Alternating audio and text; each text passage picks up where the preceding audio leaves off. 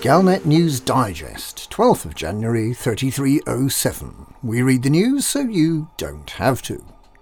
In this week's news, It'll all be over by Tharg's Day. Decal Delight for pod part pickers. Marlinists, Lakon, elections, and retribution. It'll all be over by Tharg's Day. After being effectively eliminated from the Coalsack Nebula last week, Thargoids are doing a better job clinging onto their toehold in the Witchhead Nebula. But even there, it seems that they may soon be on the way out. Having been eliminated from Shenve and Evangelis, and with no anti-Xeno conflict zones left, those systems will be declared officially Thargoid free on Thursday. There's a good chance that Lembava and Wellington will follow suit, leaving just Haki and Onoros that may not be cleared of Thargoids in time for this week's update. However, with a bit of a final push, it's perfectly possible that the Thargoids will be gone. The station rescues, which are still currently required in all six systems, will come to an end, and the repair of the six damaged stations in the Witchhead Nebula can commence. Was this a one-off attack by the Thargoids? Will the resounding and decisive way they've been sent packing mean humanity is left in uncontested charge of the galaxy? If so, then how soon can we get permission to enter the Col 70 sector and take the fight to the Thargoid homelands? Decal Delight for pod part pickers. The request last week for research materials for the Holloway Bioscience Unit has seen a slow but steady response, with around 300 commanders delivering more than a fifth of the material requested. The Institute seemed to have expected a slow early response and believes that this much material should be sufficient for it to set up four wildlife areas near Colonia for visitors interested in seeing the inhabitants of Lagrange clouds, the fabled notable stellar phenomena, without having to travel too far from Colonia, which is already quite far, unless you sensibly hitch a ride on a fleet carrier. The remaining 80% of the requested material, if delivered, would allow one more wildlife refuge to be established. There are believed to be a number of fleet carriers out in the pod fields, acting as factory processors for anything the smaller ships can collect. When they start arriving in Colonia on Wednesday, we'll see if that massive last tier of achievement can be fulfilled. As an added bonus, commanders finishing in the top 75% of contributors, which probably means they collected more than about 70 pod parts, will be awarded a Galactic Wildlife Fund sticker to wear on their ship.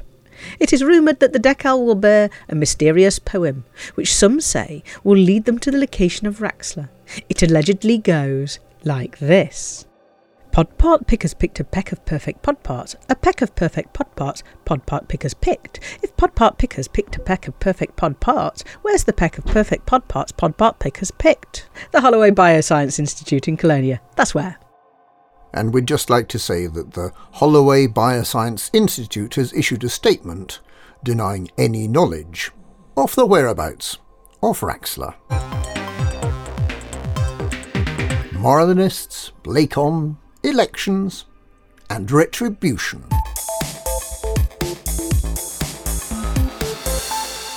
In other news this week, Marlinists are reported to be getting impatient that the housing and new settlements in the Hyades sector they were promised on the 21st of December is still not ready for them to move into.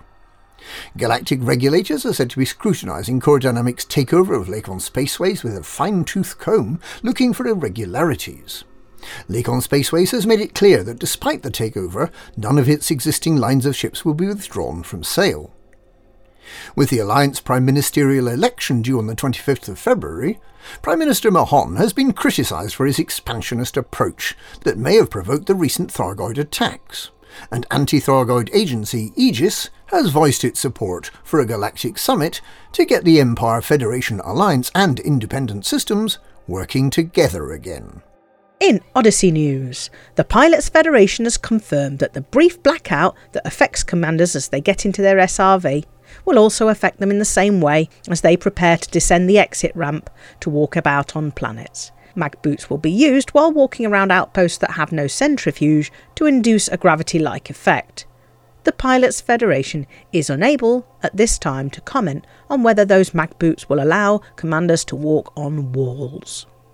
The Buckyball Racing Club Sidewinder Fuel Finder time trial is underway, with Commander Goose Frabar in the lead with a time of 37 minutes and 18 seconds from Kailano to Fuelum, demonstrating that not having a fuel scoop doesn't mean you can't bring a Sidewinder from the Pleiades back to their bubble.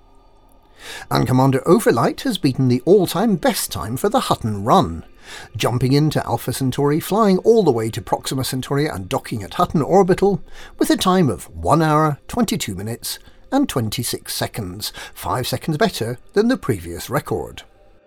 All Colonia engineers have now learned how to make all their modifications to Grade 5, meaning that Operation LaForge and Operation Montgomery Scott work is at an end, and the Colonia engineers offer six exclusive blueprints that are available nowhere else. Finally, scribbling Senator Drew Wagar has announced that his new live stream documentary, Elite Retribution, will be starting at 8 pm on the evening of the 14th of January. He plans to follow events as new pilot Sassia Bianchi seeks retribution for the apparently meaningless murder of members of her family. Commanders using the PC flight control system are invited to join the Drew Wagar group and participate in Sassia's search for justice. And that's this week's Galnet News. Galnet News, we read the news so you don't have to.